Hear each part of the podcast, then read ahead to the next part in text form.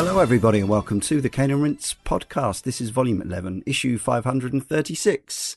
And today we're going to talk all about Virtua Racing. Joining me, Leon Cox, in this issue, we've got Chris O'Regan, Hello. Karl Moon, Hey everyone. and Tony Atkins. Hello. Welcome, one and all. Virtual racing, also known as or stylized as V stop R stop V dot R dot V period R period, however you want to put it. Um, back in 1992, it was pretty cool just to call your racing game VR and make it sound like virtua virtual reality, but it was it was VR for virtual racing. But if you ever see the logo, it's normally got that VR somewhere incorporated. What is it? If you don't know, I mean, it's 30 years old, you may not, but it was an early 1990s arcade racing game in the Formula One style with polygon graphics, which was uh, not quite a new thing, but it was a relatively unusual thing at this point. And it was also, well, we'll, we'll talk about the cabinets that it came in and, and, uh, and the technology and the excitement that it brought. But let's start with some memories and some experience with the game. Let's start with Karl. As many of you and obviously many of the listeners are aware, I, I did get brought up by the seaside, north and south of the country. So when arcade releases uh, came about, it was never that difficult to find them, particularly if there were major releases. And I remember this was a really interesting part in you know um, arcade history, uh, going into the kind of very present, you know, polygonal days. And whilst this obviously wasn't the first, it was the, you know, a, a start of a series of, of polygonally driven um, visual games that definitely stood out from the other cabinets around it. And I remember um, walking in and seeing this big old virtual racing machine and and kind of half loving, half hating the look. Um, and it's something that's always stuck with me about it is that the the I I kind of loved the fact that I felt like it was chunky and I could grab hold of it, and I I also disliked the fact that it wasn't pretty like other games, and that's how I felt at eight. That's how I feel at thirty-eight. Um, I, I, but it was definitely striking walking into that arcade. But yeah, just I guess walking in, seeing, you know, oh, is this what Virtua means? These these big chunky three D graphics, and then you know, obviously all the games that followed. But yeah, just had to play it. Had to play it. Had to have the fifty p off my parents uh, uh, and go and enjoy it and, and have that rushing, overwhelming feeling. Um, that very few arcade games had the presence, I think, of being sat in, strapped in, holding the holding the wheel, and having these uh, graphics like we'd never seen before. It it was one of those real moments. I don't want to say it was like a it wasn't a revolution. It was definitely an evolution. And as I've already said, to some appeal, I had less appeal graphically to it. But there was just something in that moment that was very, very special about virtual racing. And that is kind of, it makes me smile. It's one of those arcade games. I think back when I was a kid, eight years old, walking in, seeing the cabinet going on it. It's just a big smile. Tony, do you remember the arcade machine at all? I do, not dissimilar to Karl's because although I didn't live near the coast, about 30 miles away from it, but um, my father had a boat and we used to go down Oh, to the, nice. I call seaside, God. We used to go down to the coastline uh, Hmm. almost every single weekend. Uh, just be- Whereabouts? uh, well, Newhaven primarily. Ah, Newhaven, the beautiful The Newhaven. beautiful, and that had a uh, the arcade sadly isn't there anymore. But I've had an arcade up on the side of the pier, which is cool. Um, also for a while it was over in Ramsgate, so that was a lot longer journey from uh, from where we were. That that took a, a long time in the back of my dad's van. Uh, sat on the wheel arch, highly illegal now, but perfectly Yep. fine back then. Oh yeah. I remember having arguments with my No brothers who got to uh, to sit on the wheel arch rather than the nails in the back. It- what times? Oh. and my girls complained about sitting in a booster seat um, in the front. What can I say? Um, but no, so unfortunately, the, the the arcade in Newhaven was one of those more kind of like privately run, had a number of cabinets, but mostly old stock. So the idea of having a virtual racing machine in there was probably a bit beyond their budget because those cabinets I've gleaned to, through research for the show, gleaned were very expensive to buy. Um, Oh, yeah. So I think it was probably a bit out of scope for that. But actually, in Ramsgate, much bigger town, much bigger uh, arcades, uh, clearly a lot more money in that area, and that's where virtual racing was found. But unfortunately for me, that's a, it, that's not in the time frame where virtual racing was released as brand new. Um, so my experience with virtual racing is I, I certainly got to play it in a cabinet, which was fantastic. But also that's alongside the the release of Daytona uh, two years, three years later, um, which was doing really all the rage at that time. Um, so I my experience with virtual racing was kind of when they're not quite the sequel, but you know the Daytona's quite a big jump up. I you know I personally find Well, yeah, the, the Um, it was the the Model One to the Model Two, the textured Yeah, it was- graphics. yeah. It, I think they kind of they kind of blew virtual racing out of the arcades with their own success. Yes, absolutely. Yeah, um, yeah. So I got to play that alongside Daytona, but actually at that time they did actually feel because you know they had a different set of charms to it. You know, one was very may a bit more kind of down the line. You know, in Formula One's a bit more you know d- d- straight laced, Clinical. Yeah, clinical. There we go. Where Yeah. uh, Daytona was very much as a you know as a kid, I was still like 13, 14 at this time. Very much um, American, you know, exceptionalism just bashing into my face of like in that Daytona. But the, the Daytona noise coming across the arcade was the thing that would drag me in because that was an amazing cabinet. But actually, I did get to stay and actually uh, play some proper sit down cabinets of virtual racing. So which is really nice to actually have that memory of looking at these photos, looking at them, you know, the old arcade, the old, old arcade, um, with the cabinets in, and seeing how much space they just took up, which is, you know, it's not a small Mm. cabinet, it's sizable. So that that was fun, but um, over the years, I've certainly checked out, and we will do, you know, plenty of talk on other versions that have released there there from the arcade, and there's a smattering ones that I've played for the time up until the. Uh, the most recent Wii release, which Wii, God, my goodness, Switch. Do you know? Do you know why that is? My daughter's been begging me to get the Wii out the uh, out the, the Okay. cupboard so she can play There- Wii Sports. There was a time when you could, I think, download the Mega Drive version on the Wii Virtual Console, possibly, Mm, okay. but um, that's about as close as you're going to get with But that. yeah, it's it's been fun to have that you know to rack in those brains and then remember the arcades you know though I went to as a teenager. Mm. Chris, you were a little older, if Just you don't mind me saying. Uh, as as was I, of course. yeah, I Um, know. Here we go. But yeah, slightly Um, different. Just, just, just put my teeth back in now. Okay, slightly right. different When you were experience. fifty two, Yes. Um, No, that's now, I think. That's about now. Um, but no, I was actually um, in my early 20s when virtual racing arrived. So I saw it at Leicester Square, one of those arcades. Can't remember which one it was. It's gone. But the I was working- Trocadero or somewhere Trocadero- like might have been Trocadero. Might have been one of there's there was a few of them back then, Yeah, there were. and um, I did see it and I played it. Uh, I, I rather liked it. I thought it was a very precise game, um, and uh, even back then, analytical to the last. I do remember coming away thinking that's a bit unforgiving, um, and uh, that that but then at the time there was lots of games like it. There was Hard Driving, which came just before it, and I had that on the ST and also the Amiga. And there's also Stunt Car Racer, which is a little similar in that it's a polygon racer kind True. of kind of game. Um, so I was not surprised to see it. I was like, oh, here we go. This is only a matter of time when all these all of a sudden these really polygonal sort of games were, were coming to the fore.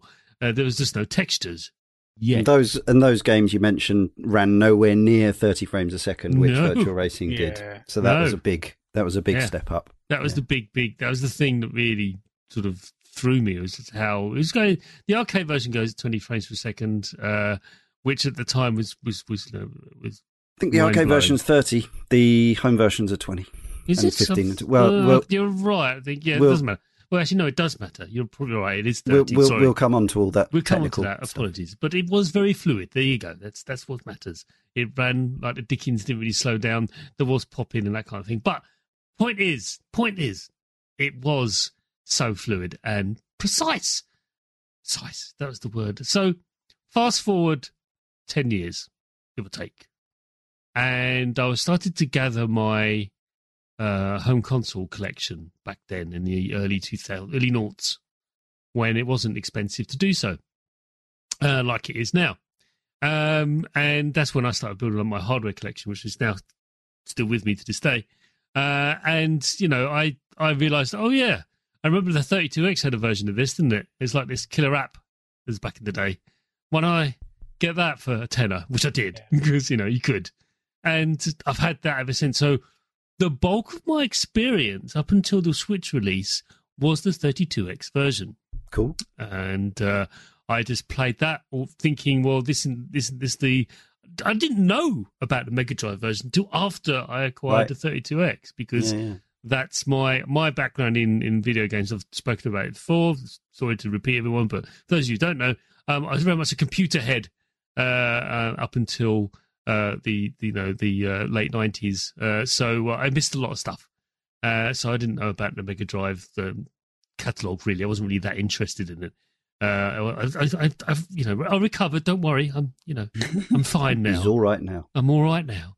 Um, but that, that's for me. So that's really my my memory. It's not so much the arcade at all.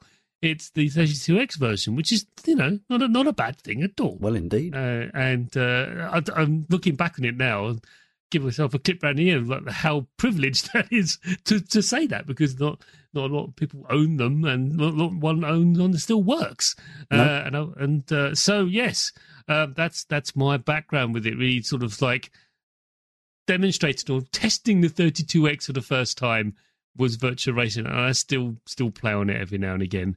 Uh, it, it is the game I go to just to test it to make sure it's all working. So, uh, so yeah, it is. I It's got- I an got- easy game to pick up. I gotta say, It as a, a side note, I love it when you post pictures of your old tech, and there you are, the Mega CD with the Mega Drive and the 32X with the big cartridge on top. It's like a, Tower of Power. it's just He's in a, a, uh, thing of beauty. People, people think PS5s are big Have not seen Chris's stack of consoles plugged into each other. It's best, listener, if when you hear, whenever you hear Chris talking, if you imagine a sort of Dr. Bunsen honeydew figure, but in a kind of mad Yeah. lab of Yeah. crackling wires and exploding Yeah, jars. it's not uh, far away from the truth. Trying to work out how you can catch a video off all of this in its Yeah. raw Yeah. form. Yeah. It's beautiful. I Yeah. love it. It's got It's a big every JVC camera, doodle. isn't it, that he uses? But no, in all seriousness, that's that's my back. That's my my uh, relationship with virtual Cool, cool. racing, which is still valid. I like to think. So there you go. Absolutely. Yeah. So for me, the, the memory is all about the Brighton Palace Pier uh, because they did splash out on the Virtua Formula setup. Eight, Ooh. eight player. What? uh, yep, eight, eight, eight pods side by side with fins. Uh, there's a picture, gentlemen, on your I have seen that. Yeah, uh, yeah, it's insane. uh, on your show notes It's With- amazing. with international flags, with light up bits, with hydraulics. I think it, maybe it didn't have. I'm not sure if it did have hydraulics actually, but it was it was uh, it was a big, vast thing that cost at the time fifteen thousand dollars, which I guess is the equivalent of a best part of thirty thousand pounds now. Um, and they went for it big star. They had the cameras which showed the players' faces on monitors above the the screens. Uh, and even they even hooked it up so as you were walking onto the pier where there were like painted signs saying you know we've got virtual formula 1 come and try it here they they went all out and this this was here from 1992 to i reckon about 1996 maybe something like that i mean because obviously they'd invested and it was still getting because of the the kind of the the marquee nature of it all it was still getting people sitting on it even if even if they had kind of more impressive games at home or they could play Daytona, the whole sitting down on an eight player Formula One Yeah. simulator had a kind of cachet to it. And the nature of the graphics being as they were, kind of this, it, it, it- even then they kind of maintained a sort of retro future cool. There was something sort of because because they do don't really ev- they never really looked realistic in inverted commas. So they kind of they kind of stayed locked in time in a way. Um, and so yeah, for it was there for about four or five years. It was at least a pound a go, and I honestly am not sure if I ever played it no. because yeah because i well firstly I, so i was 19 20 at this point i used to go to the arcades a lot as i've talked about many times um, but i used to find the idea of playing this one rather intimidating Do you know- with the yeah. w- with the camera I on your face and the people watching and the fact that i knew it was probably going to be quite challenging and difficult. I just had this horrible feeling of wasting a pound, getting embarrassed, and slinking away with Do you- my tail between my legs. You say that, and actually, I mean, I'm looking at that cabinet. I never was got to see the privilege of it like that, but I did see similar Daytona ones um, that were the full blown setup. And Yeah, yeah. like you say, I had a weird relationship with, in those regards, and in, and that carries on today, I guess, with even online gaming. But you know, because people were sat right next to you, there'd be Mm-hmm. times when you could get on one of those machines, nobody else would be on it, and you'd have the Yeah. 10 se- whatever, 15 second countdown, and you'd be paranoid somebody might jump on the machine, and you'd have to race them, Yeah. and you'd just Yeah, be sat there going, Just hit pedal faster, hit pedal faster, get the countdown, and then you find yourself being able to play on your own, which was like the holy grail of like I don't have to put up with other Which is ironic, really, because the whole thing about it was you, Absolutely. you wanted to play like seven humans. But it is and so a proper funny that you say hmm. that because looking at that picture, Yeah. I it brought back a sense of goosebumps on my arms of like, do you know what? I remember getting on the Daytona version of these, thinking, "Oh my god, I'm play- playing against real people." Like, Yeah. yeah, strangers. Yeah. it's so weird. It, it, it is just, but I'm with Leon here. I completely empathise and relate to your plight in that you stand there going, this is far too require me to be self aware. no. But of- of course- Yeah, at, at, at that age, especially. But any arcade scenario, like you'd you'd have people which are always better at you. That the well, I suppose Yeah, yeah. always, Yeah. but you know they would like to show off, and you know a s- machine like this where it can be as precise, you would have people that absolutely would win the race and kind of look over you and go, "Yeah, young kid, whatever." Mm, mm. On the flip side, there were a couple of coin ups that I got really good at, and I was the one with the crowd, and I was quite happy to have the audience because I knew I was good.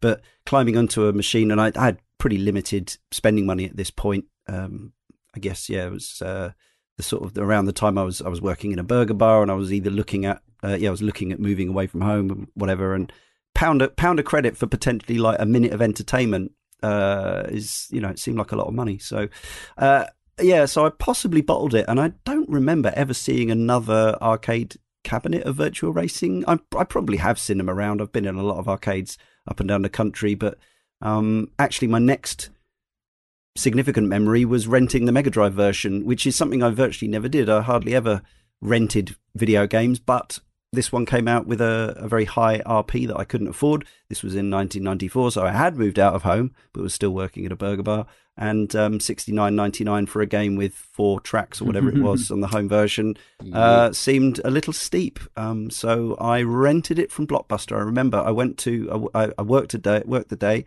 went to Woolworths uh, and bought the uh, the brand new released uh, Prodigy CD, Music for the Jilted Generation, and uh, and then went along to Blockbusters further along the London Road and hired the Mega Drive cartridge with the SVP chip in it. So I had that for the next couple of days, and yeah, I put a, a fair amount of time into it. But then didn't really play virtual racing again until 2019, when uh, I saw all the buzz about the Japanese release of the Switch version on the eShop by M2, and it was a, a day one purchase as soon as it came out in on the European eShop, and I've been basically playing it fairly regularly ever since, um, setting times and blazing around those tracks all over again. Um, so I probably know it better now than I ever did. But um, we'll get into yeah the the kind of the versions that arrived over the years. There's a couple of versions we haven't even landed on yet, but uh, we'll come back to those. So of course, Sega AM R and D number two, Sega AM2, the developer. The exception being the Saturn version, which for some reason was farmed out to Time Warner Interactive. I guess they were busy, Sega actually porting over their more contemporary coin ups at that point, and I guess they just either Time Warner or Sega thought it was a good idea to kind of go back and put virtual racing on the Saturn, uh, and they did, um, but it didn't necessarily do a great job with it. More later, Yu Suzuki, of course, as the director, having already worked on Hang On and Outrun, and would later go on to work on uh, Shenmue and other things, of course. The designer is an interesting one, Toshihiro Nagoshi. This was his first full game as uh, as a uh, lead designer, having previously worked on a couple of coin ops, including G-LOC, which was the Afterburner follow up, but he wasn't he wasn't senior on that one. And of course, he has gone on uh, to make Monkey Ball and F Zero GX for Sega, which is one of the most beloved for Nintendo for for Sega for Nintendo, which is one of the most beloved racing games, and the Yakuza series. Uh, so pretty uh, auspicious in that respect. Yeah. Um, and the music is from uh, Takenobu Mitsuyoshi, who, of course, we know from the Sega uh, Sega Rally and Daytona music, which we discussed at, at length in those podcasts. He's, uh, his work is a little bit more limited here, as we'll hear. Was assisted along with uh, Koichi Namiki. Uh, there's some extra music on the 32X, ver- 32X version from Naofumi Hataya. Uh, and virtual racing, then, as we say, was uh, developed alongside the CG board, as it was called then, which became known as the Model One system, uh, and obviously, yeah, was then followed up by Model Two and Model Three, and uh, and so on. It was released to the arcades in Japan in August 1992 and arrived in the rest of the world a couple of months later in October. The deluxe cabinet sold for over twenty-five thousand dollars. Sorry, I think I said fifteen earlier. Um, twenty-five thousand seems looking at the looking at the thing that sounds more right. So, yeah. best part of fifty thousand dollars by today's money. Uh, even the dedicated upright version had bells and whistles that made it very expensive. It included a seat and a 26 inch high resolution monitor, widescreen monitor, by the way, I think. Um, I think this was the first arcade machine with a widescreen monitor by default. Uh, it could be linked to other cabinets for races with up to eight players. There were also those optional live action monitors that could be placed above the link cabinets to broadcast coverage from fixed locations within the game's track. So, virtual race side cameras in the same way as you'd see later on Gran Turismo and stuff like that. And at $1 per play, it was vital to create the most attractive experience possible. And the sight of multiple cabinets linked together was very impressive, said Nintendo Life when they did an article on it in celebration of the Sega Ages version. The single cabinet, as we say, existed in its own right. There was a twin version, which is a nice uh, red-ish sit down, which kind of looks similar to what would come later with the Daytona and, and things like that. Uh, also from yes, the Nintendo Life article was uh, on this on the DX version. Virtua Racing employed Sega's Air Drive system, which was available on the deluxe cabinet model. Its inclusion showed how Sega had continued to refine the technology that first appeared in Super Monaco GP.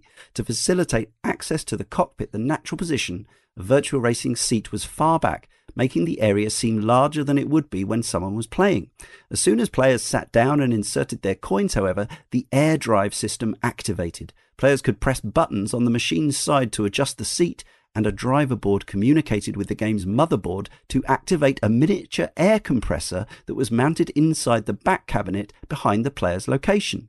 When activated, the compressor energized an air solenoid that inserted air into a long piston behind the seat, allowing players to adjust it forwards or backwards. Built into the seat were seven individual airbags. Whenever players ran their cars off the road or hit another car or part of the scenery, the air compressor inflated the corresponding airbag to simulate contact. Sega covered up the compressor by making the entire cockpit area look like part of a Formula One race car. I'm sorry, this sounds utterly terrifying. that, I mean, that that's worth twenty five thousand dollars of anyone's yeah, money. I mean, it's just good heavens. All I can see is so many things going wrong. Lawsuits. No, uh, lawsuits. I, I, apparently not. But that's what arcades were to me. I mean, yes, I mm. absolutely. Yeah. You you had the stand up cabinets and you know put put many a you know I say quarters, God, many a many a fifty p's in those. But no, yeah. to, to me, you know the you know, the real highlight of that that time for those cabinets is when you did get to sit in something like how ridiculous how much money got spent onto those things and you look at the equivalent now and they're I don't know that charm just isn't there. You see them in there, and like, I'm not going to pay two fifty for sitting there. God. Or even when it went too far, where you had the ones where they're literally, you know, almost in a, like a space cockpit, and it's 3D and it turns you almost upside down. That's that's too far. The R360. But th- you know, this I remember back then, like that. Those were the the definition of well, definition. It was a, so different from playing on home consoles. It was yeah, this. Yeah. It was an experience. It's one of the reasons you would actually go in there and you would pay, you know, a lot of money at that time. Really, in my head, to sit down in one of those cabinets. It was such a feeling. You just, mm. you just wasn't available um, to you. And and you know, once again, the way that that game looked at the time. You know, these are big improvements, and it's very hard to put that into people's minds if they haven't actually experienced it around that time. I feel. Seth from our forum says, I first experienced virtual racing during a trip to the Wirral show in the early 90s. This was during the Sega Bus days, And being a massive Sega fanboy, I remember excitedly queuing up to go inside and try out whatever games they had. I was expecting some Sonic 2 type competition, but instead they had several monitors running virtual Racing. I'm not sure on the exact arrangement or how many of us were playing at a time. I want to say eight.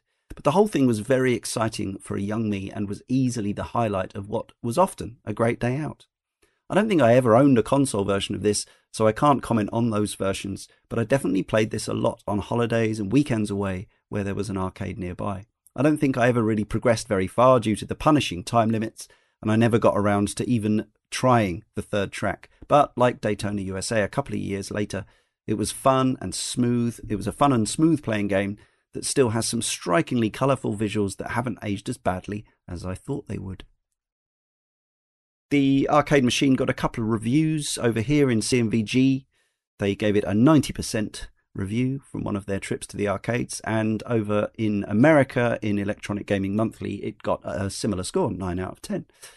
I remember they used to do that. I, I remember that was a time when arcade machines Yeah. were reviewed in, in, in video game magazines. Well, it made sense, them. it? It's lovely. And uh, just sort of go, it's, it's just that magical period where arcades were dominant or technology more advanced than what we had at home. Yeah. I don't know when the turning point was. It probably was towards the end of the 90s. Yeah. Um, I think that was fair, fair to say because you know you could get outrun on the Saturn, and that was almost not quite. I know, stop it, you, but very close to arcade perfect. version Well, it was. Uh, I suppose it was the System 32 era where the the, Yeah. the PS1 technology Yeah. was very close to Namco's arcade technology, and then it so it was. I think it was the generation after that, really, with the Dreamcast, where Yeah.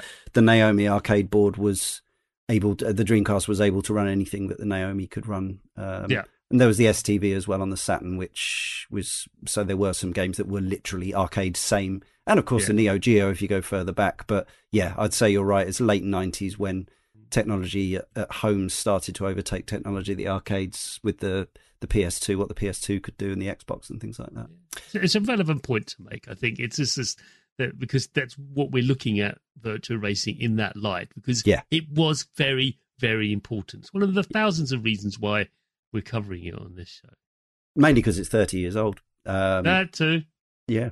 Uh, Virtual Racing was one of the top 10 highest grossing arcade games of 1992 in Japan and the USA. No idea about Europe or the UK specifically, but the following year it was the highest grossing dedicated arcade game of 1993 in Japan and uh, one of America's top five. So it had a, a strong opening and an even stronger second year by the sounds of it, according to the numbers on Wikipedia anyway. If you're talking about why it was a success over where others are, because others were already Mm. treading the ground, I just think Mhm. um, it could be a time, place, but more, it's more about that kind of the energy of the, that release. So for Mhm. me, if I kind of think around that time, like you know, Outrun, although not politics, it you know there was an energy to there. Like there's a reason to come and stand on that cabinet because it was you know it was just really energetic to play. Like there's a massive amount of feedback. Obviously, I think Daytona um, took took um, virtual racing to the eighth degree. Like it went, compl- you know, really so energetic. It dragged you in from the outside just listening to the music. But I do think virtual racing over those other titles felt it had a smoother frame rate. It felt more polished. It felt more presentable for someone to actually, you know, want to spend that money and sit down on that big cabinet. Yeah. Um, you know, there was a draw and a lure there that where those other games maybe were, you know, pushing the boundaries of the technology so hard that they weren't quite as polished or smooth or approachable for somebody just to sit down and try for the first time. Yeah.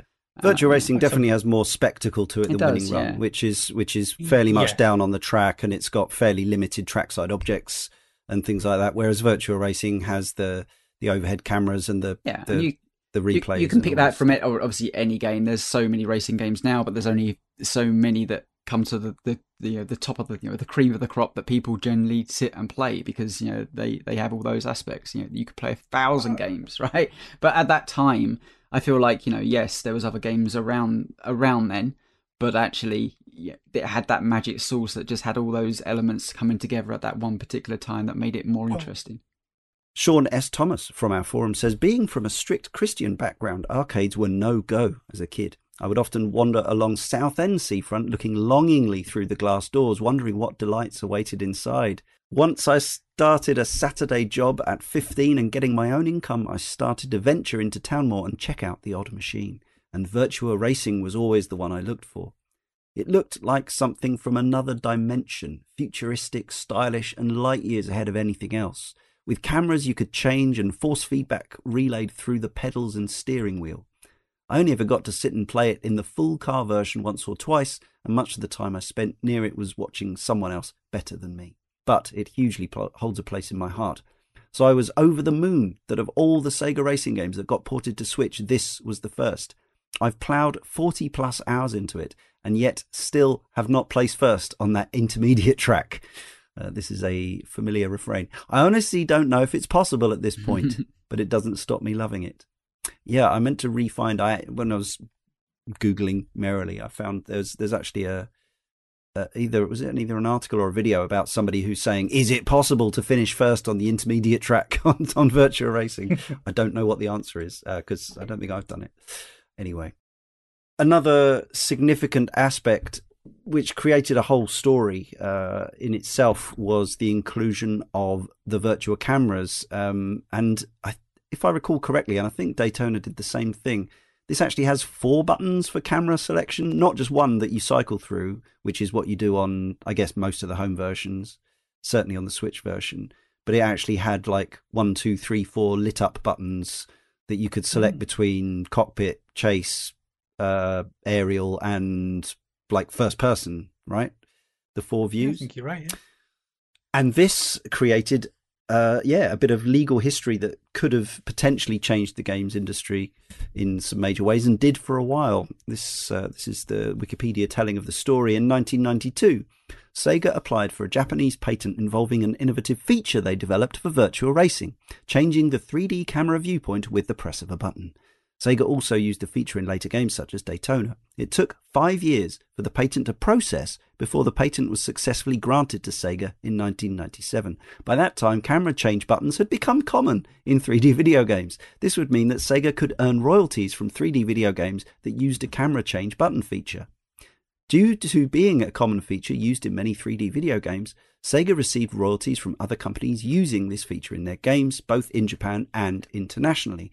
Atari, for example, paid Sega royalties for using the feature in some Jaguar games. Sega also successfully took legal action against Nintendo against other companies for using the feature in their games. However, in the late 1990s, Nintendo and Sony decided to work together to challenge Sega's patent in Japanese courts.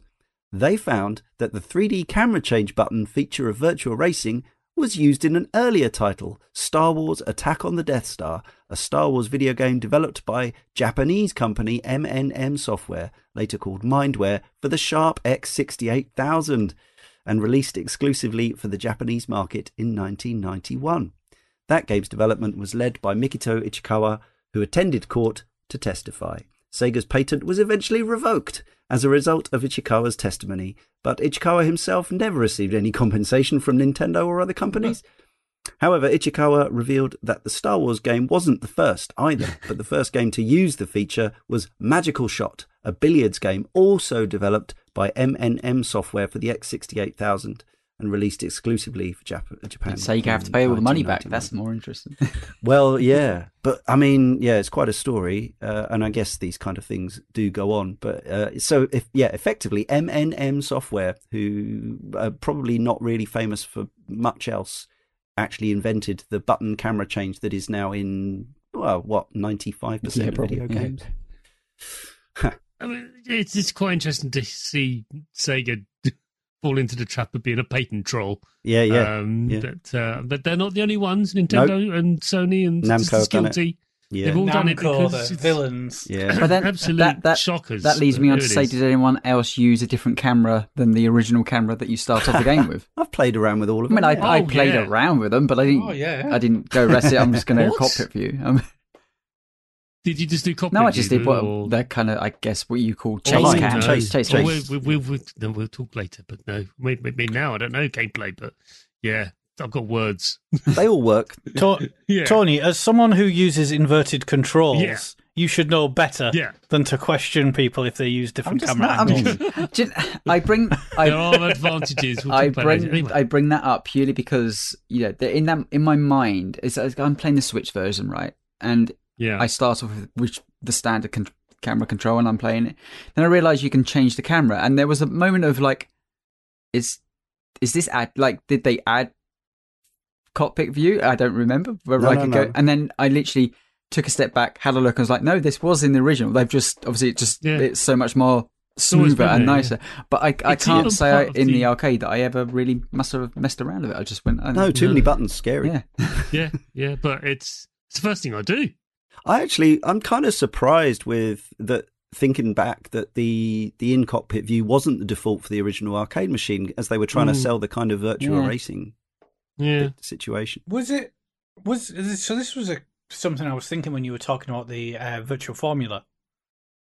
Um, was the cockpit view the default in that Don't version so. where you're sat in a cockpit? I don't think so. Uh, I, I think the code is the same. I think I think the game I think the game still starts you in a chase cam. I, I could be wrong, but I, I think it is. May, maybe they felt that the, the cockpit cam would be intimidating. I don't know.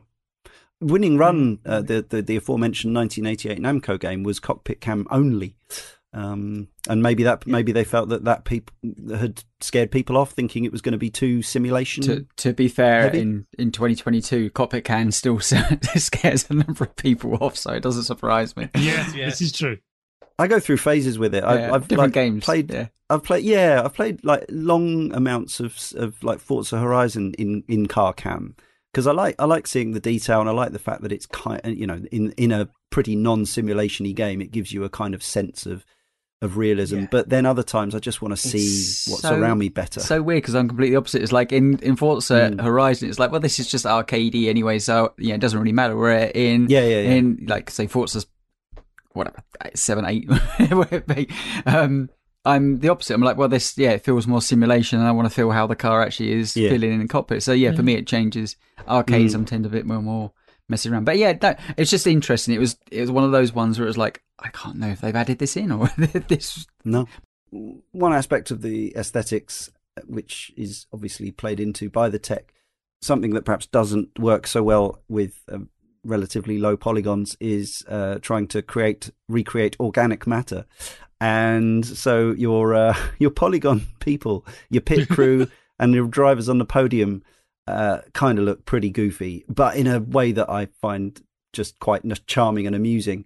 Um, again, seeing them, as Karl said, probably seeing them in 1992, it would have been a bit like, actually, sprites are better for these characters. And in fact, if you think about Ridge Racer, the the the the, the woman with the starter board, she was a sprite still because they Mhm. knew they could they could draw a better better looking girl in a bikini uh, bathing suit than they could with polygons. Um, but here we've got these very angular people with all kinds of clipping issues and and splits between the uh, between their joints.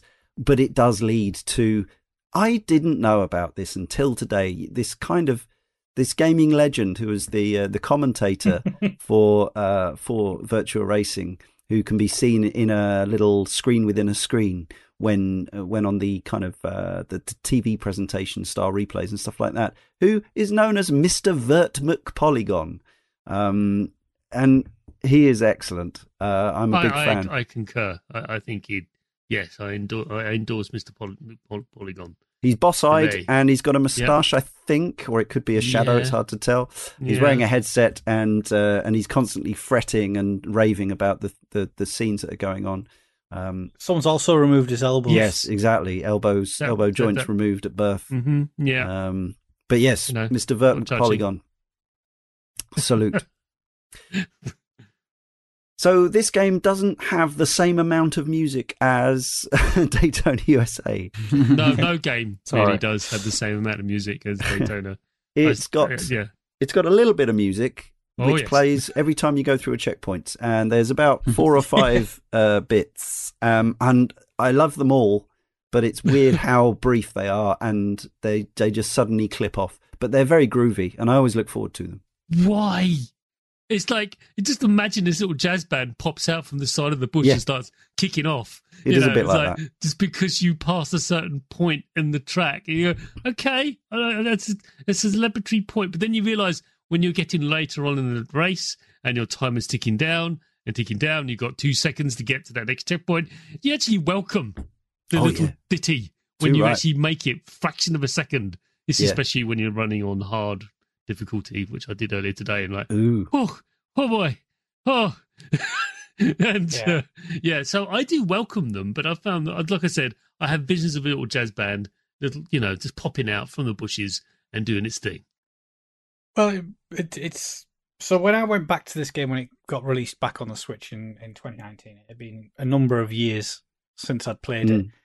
I thought it was a sound Yeah, error yeah. because So- I couldn't remember it like did that. Uh, and I, I actually looked it up um, and, and saw nothing about it at the time. But a little bit like Chris, I like to imagine that the music is just set up at the checkpoint, Mhm. And the Doppler effect just makes it fade. Yeah, yeah, Um, and, and that just makes makes me actually quite happy Yeah. at that point. yeah.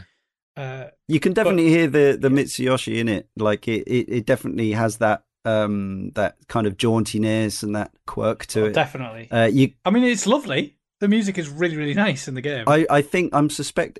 Yeah, I don't know. Maybe it was partly that they, you know, Sega games up to this point had had tons of amazing background music, like playing constantly throughout games, whether it was Outrun or Space Harrier. And I don't know whether the decision here was made to keep it limited to kind of stick to this sort of slightly to give it this vibe of this simulation-y situation. Um, or whether it was actually technical limitations that meant that they didn't have enough space to fit more music in. But um, but yeah, it's it's an interesting one. But uh, no doubt um, Jay will include uh, one or two of these little stings to um to start and finish the, full, show. full length, yeah, full length, full length for once, stings. Yeah. Well, one interesting thing they did on the Switch version, um, they wanted to add uh, a full piece of music for the replays. So they took an extra piece of music from the 32X version, but then put it back into using the same soundboard or you know the same palette, sound palette as the original arcade machine rather than the 32X sound. So that's pretty cool.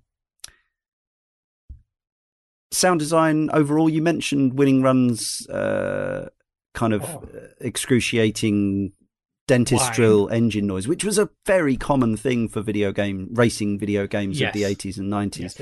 How do you feel virtual racing does in, does in the, the sound effects area? I think it's much less offensive. It's in a, in a Um, different key. Yeah, sure. I think that that, that probably helps. It's a start, isn't it? Uh, and, and I think there's a lot more easing off the accelerator, so not necessarily braking in this, but easing off the accelerator Yeah. kind of changes the tone. So be, be, Mm, because of the, the, the makeup of the tracks, it feels like it breaks it up enough that it doesn't become, I suppose, one note. Yeah, it's yeah. also really would be quite literal. It's all really informative, though, isn't it? It's like you know when you're slowing down when it starts popping off and the, the, the flares come out the back and you hear this popping sound from your car, and then Mm, yeah. you also know when you've taken someone over because you hear it. Yes. Just as it's an imported sound. It can Absolutely. Like, okay, fine, okay, it's done. I've I passed them. That's very useful. It's, I just and also when you go underneath tunnels and you get the not every version has this, but most of them do, where you get the the shift and, and the echo Mm, sound mm. as you go underneath the tunnels and all that stuff. It's really, really it. It's not there for show. It actually does help. I've found it really useful to know when I'm, you know, when I'm using manual gears, which is not uncommon for me. It's like, oh, okay, I'm cramp- I'm I'm, I'm slamming the gears a little bit too much here. Like, I, it's all good, all good stuff. I did struggle with the the so the audio cues uh, for manual gear settings aren't as uh, impactful Mhm. Yeah, as the tech in games since, where you can actually gauge whether to go up or down a gear Sure. at a specific moment or key. It's it, it will hit a note very quickly Mm. when it is not apparent that you gear change. So there's a lot more kind of looking at the speedometer than there is Well, listening is to a- the audio cues in that Mm. regard. yeah. It is a big red old, you know, number, but yeah, yeah, yeah, well, yeah, exactly. But you still got to look at kind You of the do, speedometer to, do. to to do that. But Yeah. I mean, in in terms of the other effects, yeah, uh, for for for the arcade, it was definitely uh, a move forward from what we'd had previously Mm. by thirty years on standards. where we've had games released, you know, in 2022 like Gran Turismo 7. It, of course, it's not in that league, but for an arcade-based, um, you know, quick blast around racer, I, I, do you know what? I quite like it. It goes with the the visual style. It goes with the little bursts of music. It all does fit together. Not one element feels out of place in the package that is Virtua Racing, which is really a, a nice thing to say. Yeah, I think it has for me that same sort of charm as the visuals in that it Yeah, it's it's technically unsophisticated by today's standards, but it does exactly what you need it to do. And the fact that it kind of yeah, it obviously plays the overtaking sample when you overtake a car. There's no kind of subtlety or dynamism to it. It's again, it's kind of of its time. And you know, maybe if you came to this game for the first time now, it wouldn't have the same kind of nostalgia effect. But but yeah, I, I think it I think it's it's it kind of all ties together with the with the look of the game. It, it would be it would be odd if, as Tony said about the PS2 version's graphics, it would be almost odd if if they'd kind of looked to to, Yeah. more, to modernize it in some way. Yeah, way. and I I have to say, as somebody who hadn't played virtual racing in a very long time, up until the playing the Switch one recently, and was going off memories, um, you know, the Switch version does a very good job at presenting that stuff, but it does actually really highlight quite how bare bones the original release actually is compared to today, today's standards, and and of course Yeah, yeah. that makes sense. But as you said, I think you know, if you were just listening to the show, had no nostalgia, jumping into virtual racing and thinking, yeah, let's have a, a you know a wonderful time. There is a lot of nostalgia, I think, in this crew here that actually, you know, yes, it is bare bones in many regards. Um, and the nostalgia, I think, gets you through a long way, and the sound being one of it. Although, you know, it does have some really good tire squeals, you know, going around corners, Yeah. and then when you go slightly Yeah. off the track, like there Oh, yeah, there is a that. there's a Yeah. there- but there's a decent enough feedback of not not just obviously the slowing down of the car, which is almost like instantaneous, but Yeah, um, yeah. the you know the the sound of that you you know that you're about to do it before you can do that you can hang off the gas a little bit you know there is there is a complexity in the gameplay that you know outdoes the sound and visuals but you need those sound and then visuals to feed back into that still um so it's got more there than i think it, than meets the eyes but there is definitely I know exactly what Karl's is, is suggesting with that kind of one tonal sound that we know from a number of games. Although, does the Mega Drive and releases like that, how's that hold up comparatively to the arcade version and the the Switch version? Obviously, I more can- muffled for sure, yeah. but Yeah, it's, they do a pretty good job. Um, depends on the version. I think out of them, yes, the Mega Drive is the weakest, of course, um, but it, it still does a reasonably good job of re- replicating the sound as best it could with the limitations it had. I think this biggest struggle with the uh, Mega Drive version is, is simply the lack of colours uh, and and uh, and its inability to to do anything more than 15 frames a second, and it's it makes it very difficult to see what's going on. Hmm. That's really ultimately the problem with the Mega Drive. But we're, we're skipping ahead of ourselves. Well, that's okay. The- I Um, think because we're, we're going to talk about the handling and, and feel Yeah, now, and, and I think that's where they were. But I think the home versions were handled by the same people as the arcade versions, give or take. And I Mm. think obviously you're you're putting a force back, force feedback steering wheel over onto a D pad and things like this, Yeah. which is obviously always famously challenging. Sometimes hit, sometimes miss. But I think broadly they, they did an okay job. I remember enjoying the Mega Drive version of this at the time. It got decent reviews. Um, and obviously the 32X version is basically just a, an enhanced version of the Mega Drive version. Hmm. So it makes sense that uh, that that um, I'm that not Chris- sure if that's fair. That's not fair. Well, it's literally true. Well, because it has more cars and more tracks. Um. Yeah. So yeah. So it's I say enhanced. It's, if you could say the word enhanced, And they've added some content. There Yes. you go. Yeah. um, but yeah, I think the, the the the also gameplay for this game is somewhat open ended. If you're going to ca- capture or encapsulate all of the versions that exist, all six of them, so you've got the arcade and the five home versions, because the Saturn version and the PlayStation version, PlayStation Two version, I should say, correction, um, they have extra bits of game Yeah, they have like a Grand Prix sort of like mode, and they have lots and lots of different vehicles and lots of different. Which would be ideal in itself. know. I mean, a Grand Prix seems like the kind Yeah. of bare minimum for a home version, which actually they didn't incorporate into the No. into the Mega Drive version. but unfortunately, if they haven't nailed the the actual the feel of the game, then No. it doesn't No, matter I, I think at the time, I remember just trying to get stuff off arcades onto something like the Mega Drive at the time. I think they were just Mm. happy enough that they managed to somehow get the thing up and running, let alone add in extra game Yeah. modes. Like there was a But it, it was there was a it was genius common for it. home consumer versions to have to have home consumer modes as well. It Oh, wasn't yeah. unheard of. But No. I, I mean, I would say that from now, like coming back onto the the Switch version for a second, like you know, if you just buy that game thinking, "Oh, I'm going to play some virtual racing," and not really know what you're going into, you know, you've got free courses. That's and that like it, it's like if you were like, "How long to beat?" Uh, uh, tw- Yeah. twenty minutes. But It's I guess the difference is rather than a 70 quid cartridge in 1994, it was a 7 quid download Oh, in A- 2019. like, absolutely, Yeah. and and Yeah. standards are completely different change. I'm just saying, if you know, if you're really looking at you know from where we are with uh, what we expect from our games now to to what they were now, this feels very very much like a literal home game, uh, home arcade, you know, conversion Yeah. because it is. Well, here's your tracks that you would have sat down on the screen and just played straight off from there. Like they, they didn't add much more. I mean, they did loads with the actual conversion, and it looks fantastic. But you know, if you're talking content wise, yeah, it doesn't surprise me with Yeah. when they went to to get it on the Saturn and the PlayStation 2 that they were like, okay, well, what can we add here to make it more interesting as a you know 40, 50 pound purchase? Yeah, the consumer PS2 home? version was a was a budget game, we should say. Okay. Um, Yeah. Hence, it was twenty. The twenty five hundred series refers to the amount of yen it cost, um, and then it was re released over here as part of a budget or a mid price Collection. compilation with a bunch of other uh, Sega twenty five hundred series games. So it was never like a full price uh, PS2 release as Mm. such, uh, whereas it was a more than full price release on the Mega Drive. and um, yeah, I'm not sure what the cost of the 32X cart was at the Well, time, but I imagine it was mean, about that- 50, 60 quid. That cartridge was almost as big as your hand. It was a big one. It was a Big tall un. cart.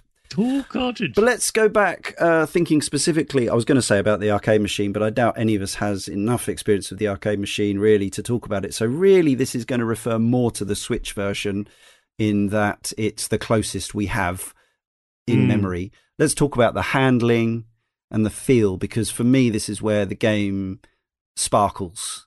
The actual the even with the the pro controller or whatever you can I think you can play it with motion controls if you want tilty Yes. til, tilty Yes. tilty pad um, and stuff like that, which may which may float your boat. For me, I'm just happy to play this with the Pro controller, and it just I just love the feel of playing it. Just going round corners, um, going up straights, uh, and and all that. And I'm I'm a total um, automatic transmission person. I don't do I don't do manual. I know it can help, and I know it can be satisfying, but it's I don't drive in real life. It's not my thing.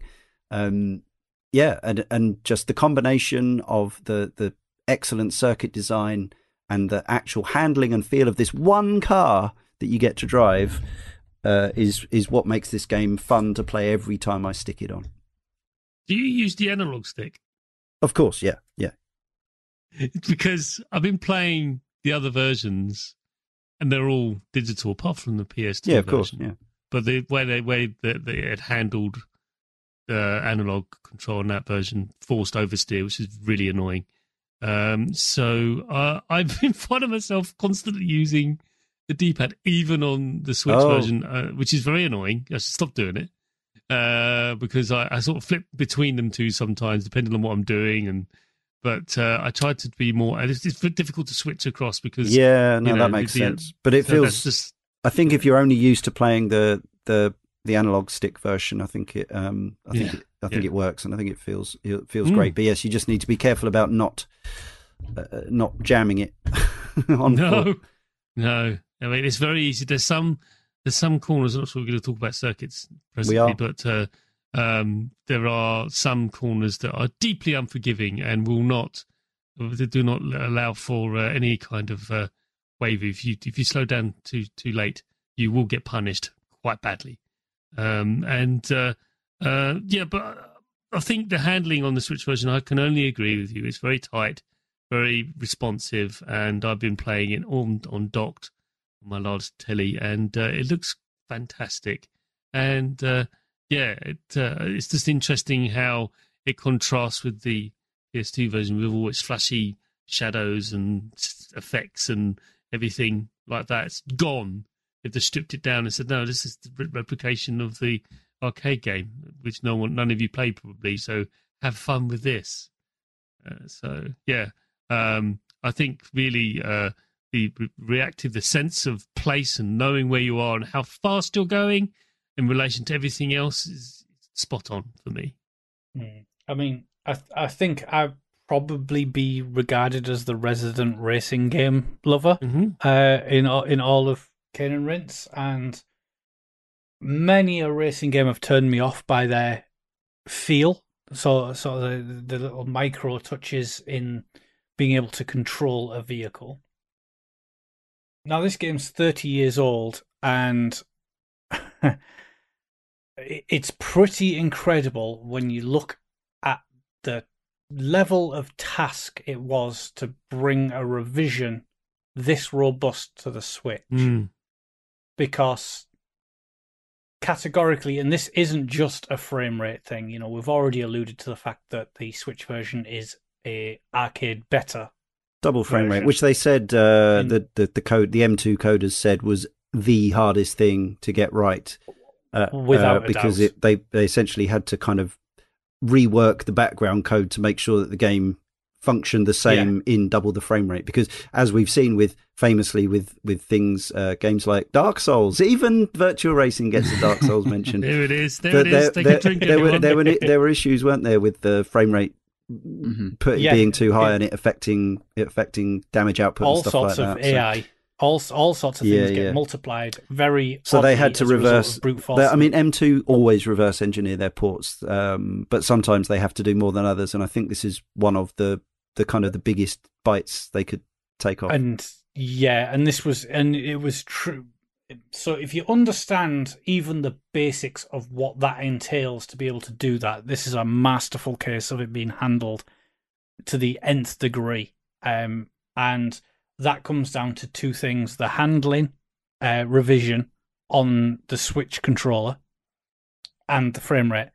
Because this game is phenomenally responsive in the best way that the small so the in terms of the measurement of the dead zone of the mm. controller is and the minutia of being able to very subtly move this a game that really does haul ass it, like you have to be so fast and dialed in to do it and the game allows you to do it without fighting back in the worst ways. So you maintain an element of control even if I, even if you're using the joy cons mounted onto the side of, of the switch and playing it in handheld mode it still feels phenomenal when you are steering those cars around the track. It is the best part of this game for me in terms of this not just this game, but this revision of this game is the way that the cars now handle on the Switch at that frame rate is what makes me keep coming back to it. Tony, it's brilliant. um, yeah, I mean, apart from sitting down in a cab and, and, playing it in that, which would be obviously the the ideal version, yeah, this well, this, yeah, the Switch yeah. version clearly is the way to go over all these versions because it is that experience just amplified.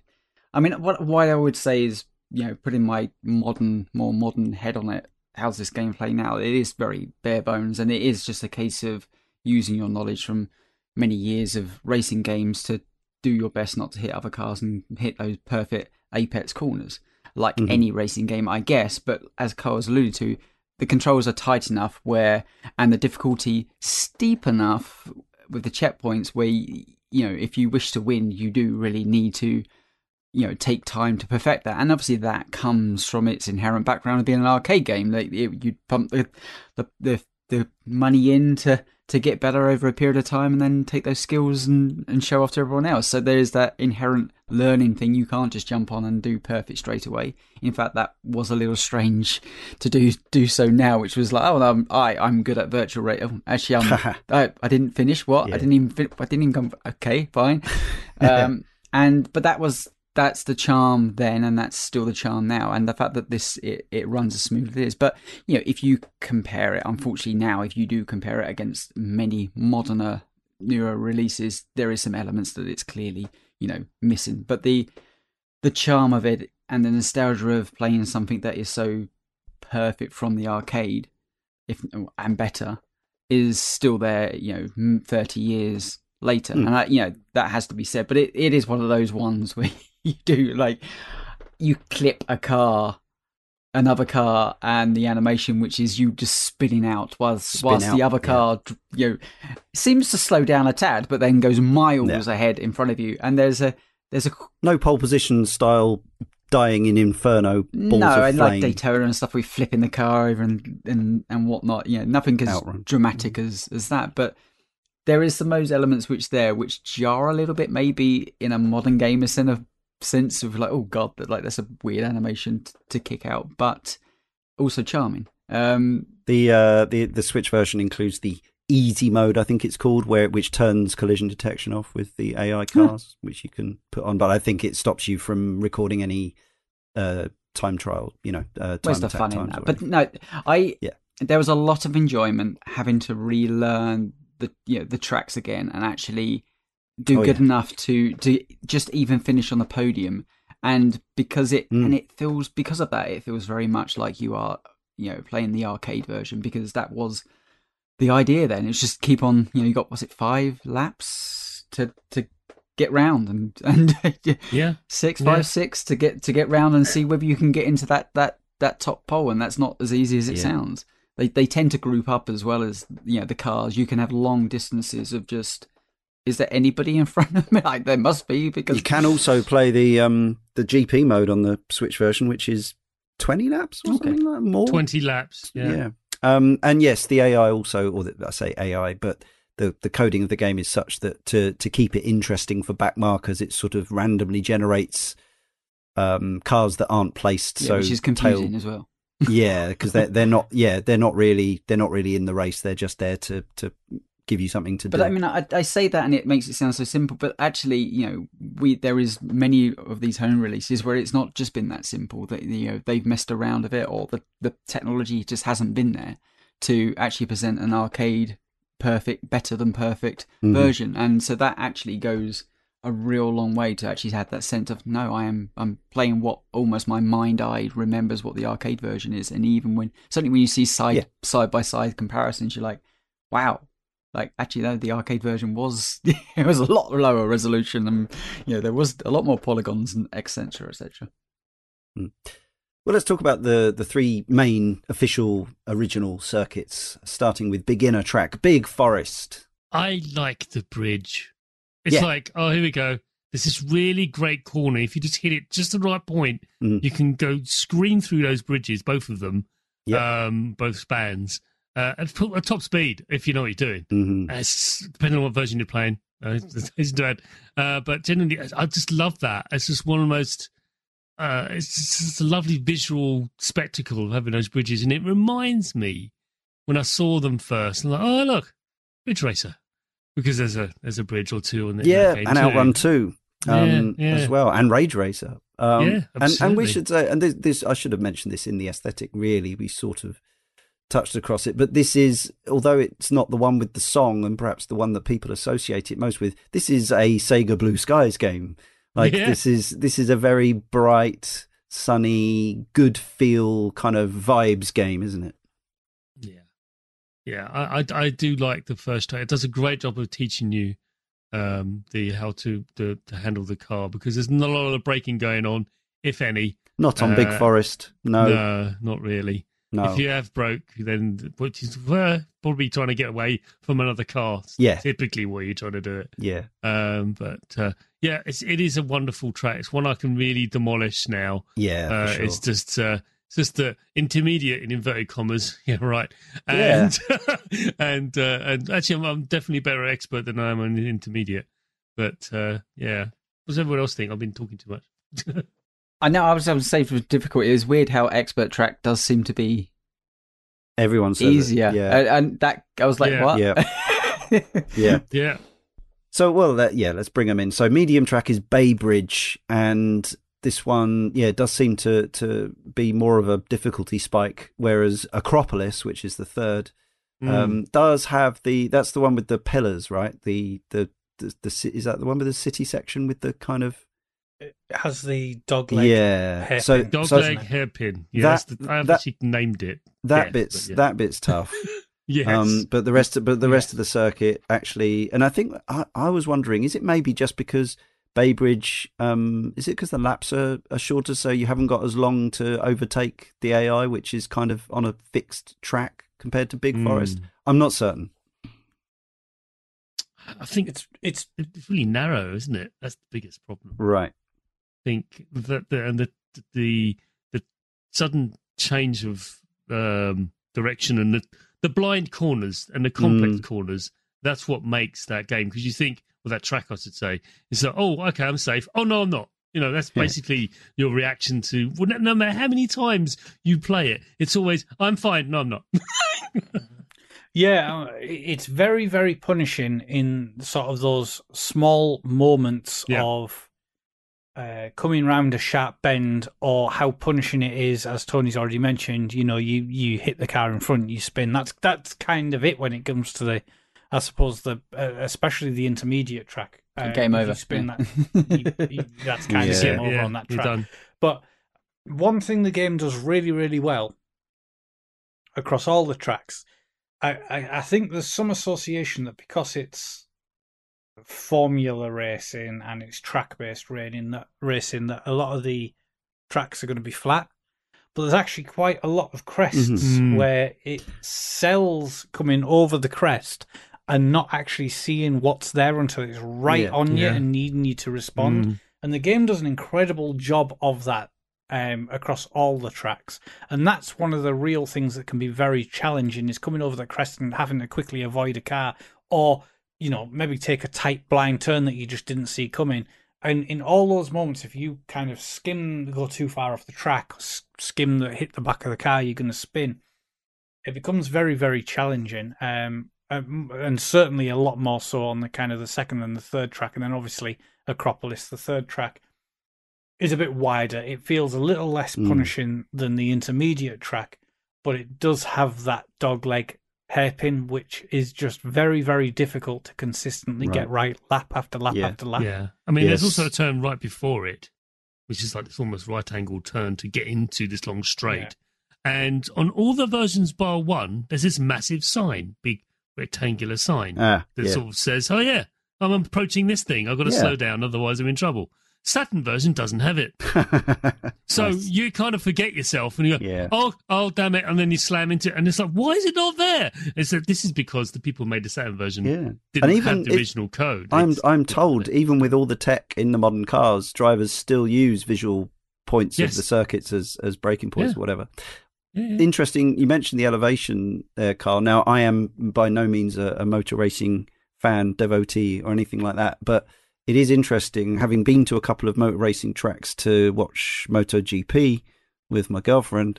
Um, it's one of the things is that the TV pictures of motor racing tracks never sell the elevation of the tracks, whereas quite I think quite a lot of the tracks do have quite a lot of rises and falls. Maybe not to the extent of uh, I think maybe it's exaggerated and some of the like there's that big banking corner in um in in Virtua that perhaps isn't realistic, but but yeah, actually like going to Aragon in Spain and you see that they they they are actually climbing and falling quite a lot on their way around the circuit. So yeah, maybe I mean Silverstone's pretty flat, but they're not all that flat. Yeah. It's also the fact that because it's all polygons, that they're able to do hills properly. Yeah. Um, that's something we can't forget. Prior, prior to that, I remember when seeing hills in Outrun, for example. Like, what? Sorry, what are you doing here? Oh, I see. It's a hill. Still made my stomach stomach lurch, but yes, I know what you mean. It's kind of yeah. yeah, it's kind of a it was a, a, a kind of a trick. It was a Um, trick, yeah. but whereas this is actually, you know, you're actually rolling over a, Yeah, a 3D space, and it Yeah. made, and that's that they exploited that, and that's great, and that's you know, it's one of the many things that uh, brought about big change. And yes, we all saw it in extremes on Stunt Car Racer, of course, because that was the whole purpose of the yes, and the loop de loop in hard driving game. to give it Not its driving. second shout out. Yeah. So- indeed. So how does obviously we're talking about that that kind of reactions and coming over the hills and having to make those reactions. How does that translate to the Mega Drive version? Because I mean, I I don't remember playing the Mega Drive version, unfortunately. There was polygons, you know. I know, they- but, Yeah, but just for you it's just- viewing just you standard YouTube clips on it, like there seems to be you know drawing very close to the camera versus you know something like the Switch version where you massive you know massive draw. You can see it yeah, Extended draw. distance. So how's Mm. that? For, did things almost jump out at the screen at the last second? Is it a little bit more challenging because of that? Generally, other cars did. That was the biggest problem. I think right. when they would appear, they would appear far too early, far too late for you to Mm. react, and because the draw distance is so short, and they would appear. So I did find that problematic. You got used to it. You ended up having to decipher and filter things so you could see what's going on. Uh, but it is quite jarring when you're uh, and when you compare it to even the 32x version, which is quite rightly celebrated. Is that why you end up playing in top down Um, view? Yeah, no, generally that's that's just me cheating. There was also apparently going to be a Sega VR version, which of course the Sega VR was canned. But yes, there Hmm. would have there, there could have been a headset version for the Mega Drive if if Sega had gone ahead with that. But I imagine it would have sold even fewer units than the 32X did. Those of you who like to drive properly, uh, how much benefit can going manual gears give you in this game? Uh, not not a massive amount Hmm. by other games Right. standards. Um, yeah, it, it it's you if you want to verse it versus something that I was playing last night, which is Gran Turismo Hmm. Seven. You play that in manual, and if you can handle manual, no one going automatic will be as quick Right. as you. In something like this, it can make a difference, but it's not a huge game changing. So if you're rubbish at it like me, it's probably not worth the, the gamble to shave off the because you'll lose the couple of seconds in faffing about with the wrong gears or whatever. Yeah, Yeah, exact, It, exactly. it's it, I've always used it from um, Forza days when I found myself gauging what gear I should be in for a particular corner. Yeah, Oh, has some this handy um handy Yeah. guides in Forza, doesn't it? Sort of you can Yeah. you can tell it to to kind of give you a, a notion as to what Yeah, you should be but doing. To your point, Leon, I think about Daytona and the idea, you know, using manual gears in that is night and day versus what I, I generally just use automatic in virtual racing because it feels like you can just tap the brake, lose the amount of speed you need, and get around the corner fairly sharpish. Whereas something like Daytona, you drop down a gear and do a massive power slide around the corner. And that Yeah. felt so much more satisfying. Where that's probably to Mm. Karl's point was like, I don't personally, I hadn't found there been huge.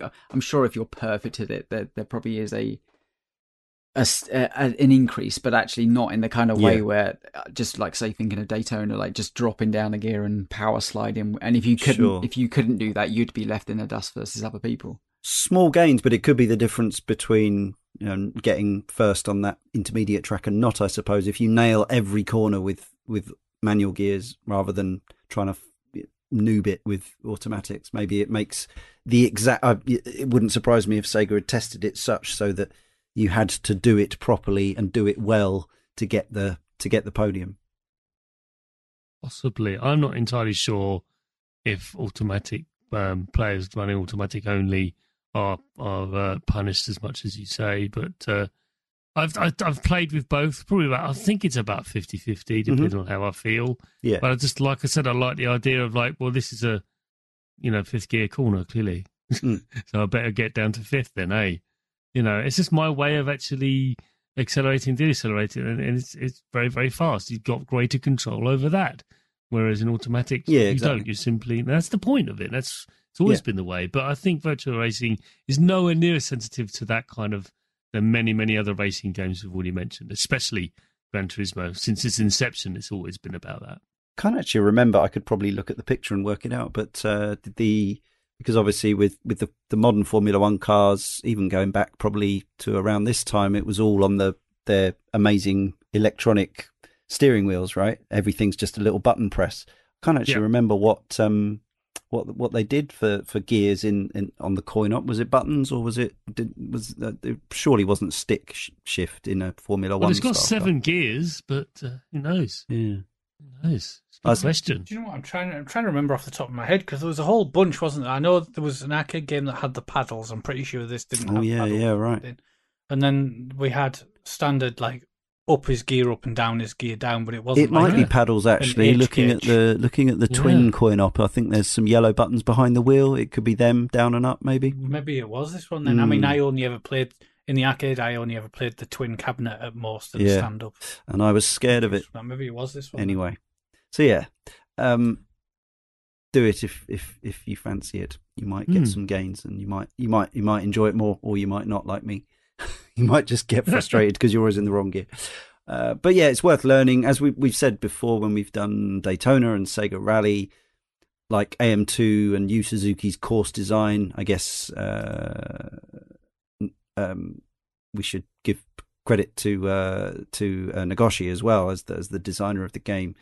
The the course design here is compelling in that no matter how many times you go round these circuits, you always feel like you could do it a bit better, and nearly all the corners feel satisfying. And even even the ones that are frustrating at first, once you start to learn the the speed and or gear that you need to approach the corner at, um, it can feel pretty pretty skill to um, go through it at exactly the right uh, the right trajectory, the right angle, and then get the best possible acceleration out of a out of the corner, get yourself back in the race.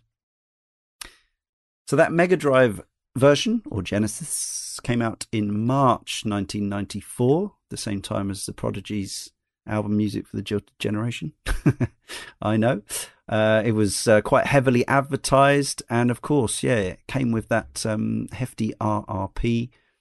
Due to the complexity of the Model 1 board, the home console version seemed unlikely until Sega worked out that they could, or, you know, I mean, this was nothing new. There'd been NES Famicom cartridges for years with new chips in. Obviously, we'd already had the Super FX chip in the SNES.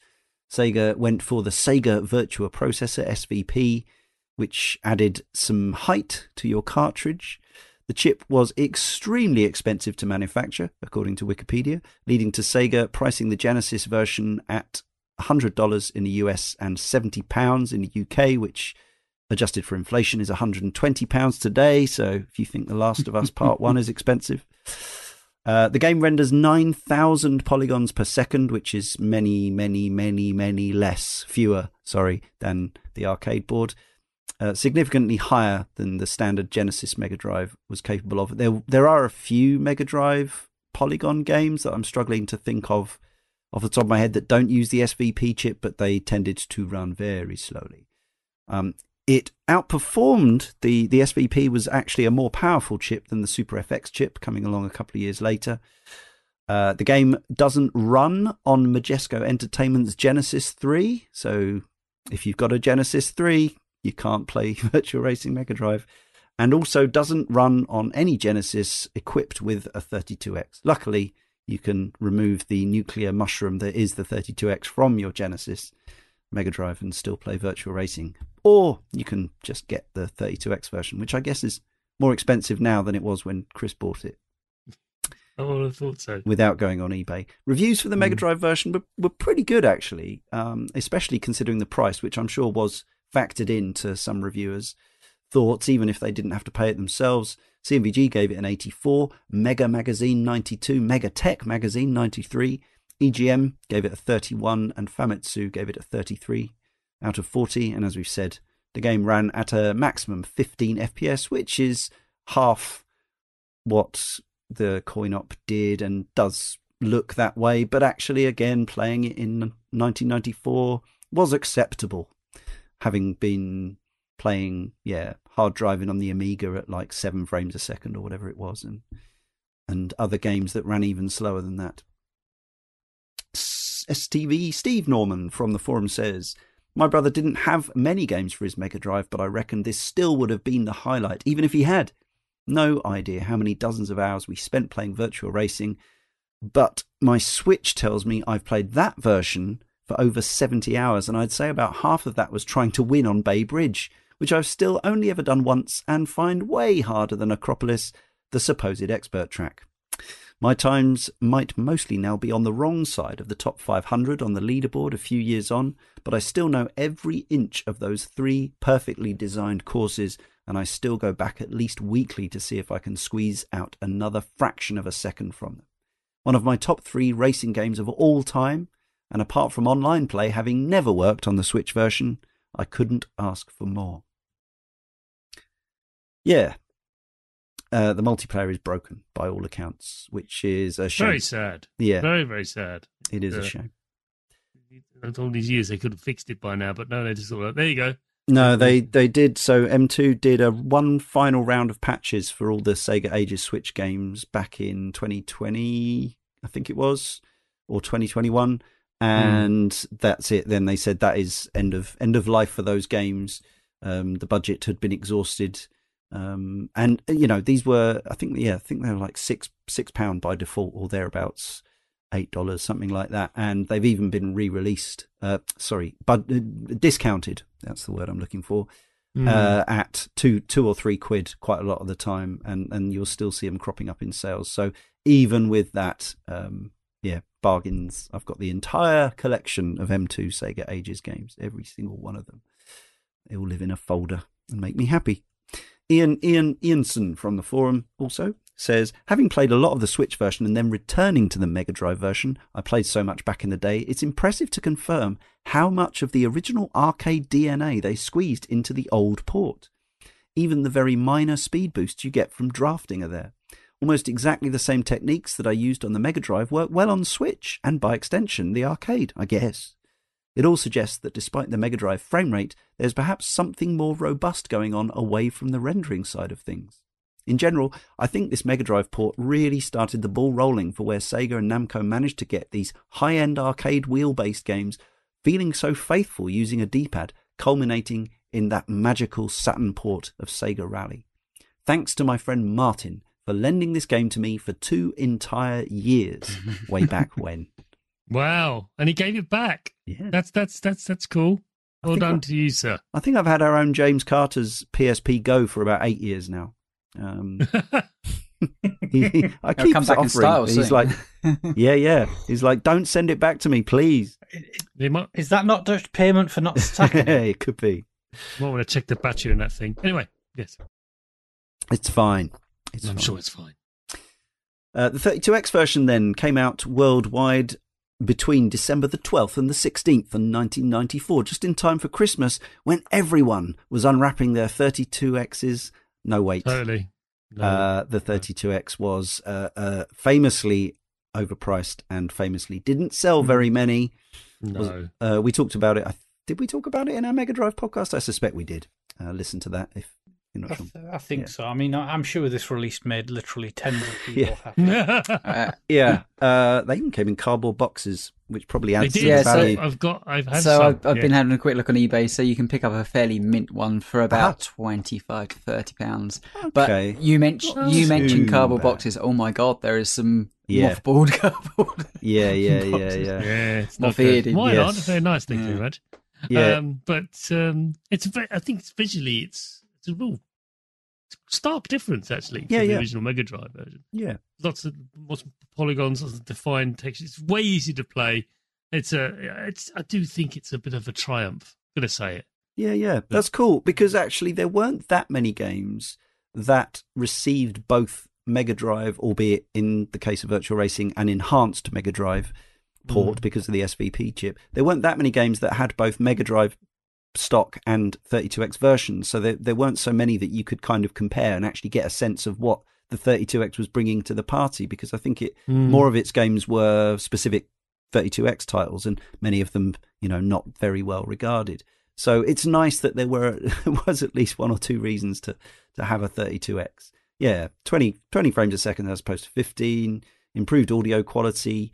It was released in 1994, developed by AM2 themselves, published under the Sega Sports label, performed more closely the original arcade, and included two extra cars, stock and prototype, and two extra tracks, Highland and Sand Park. Chris, tell us about the new cars and tracks. So stock feels like a Ridge Racer car. Uh-huh. Totally. Like this is drifting, Looks weird, constantly doesn't it? Yeah. drifting, all of the time. You are driving a box. It's not an F1 Uh, car, and- even, is it? Right? It's like a a box. Nope, it's a genuine Sports car. It's a box, a sports car box Mhm. thing, and all the other cars are the same. I was thinking, oh, you have that car, and everyone else has the F- no, no, everyone is driving. So you Right. just the whole track's riddled with these things, and it's really fun. it's really it, it's a different type of experience because you're now drifting all the time. Yeah. So the, your, your, your approach to every corner is a lot more. How could I say it? Lackadaisical. You know, it's like you know, I'll be fine. Yeah, basically hurl yourself around the corners all the time. It's Mm. great. Prototype. Yeah.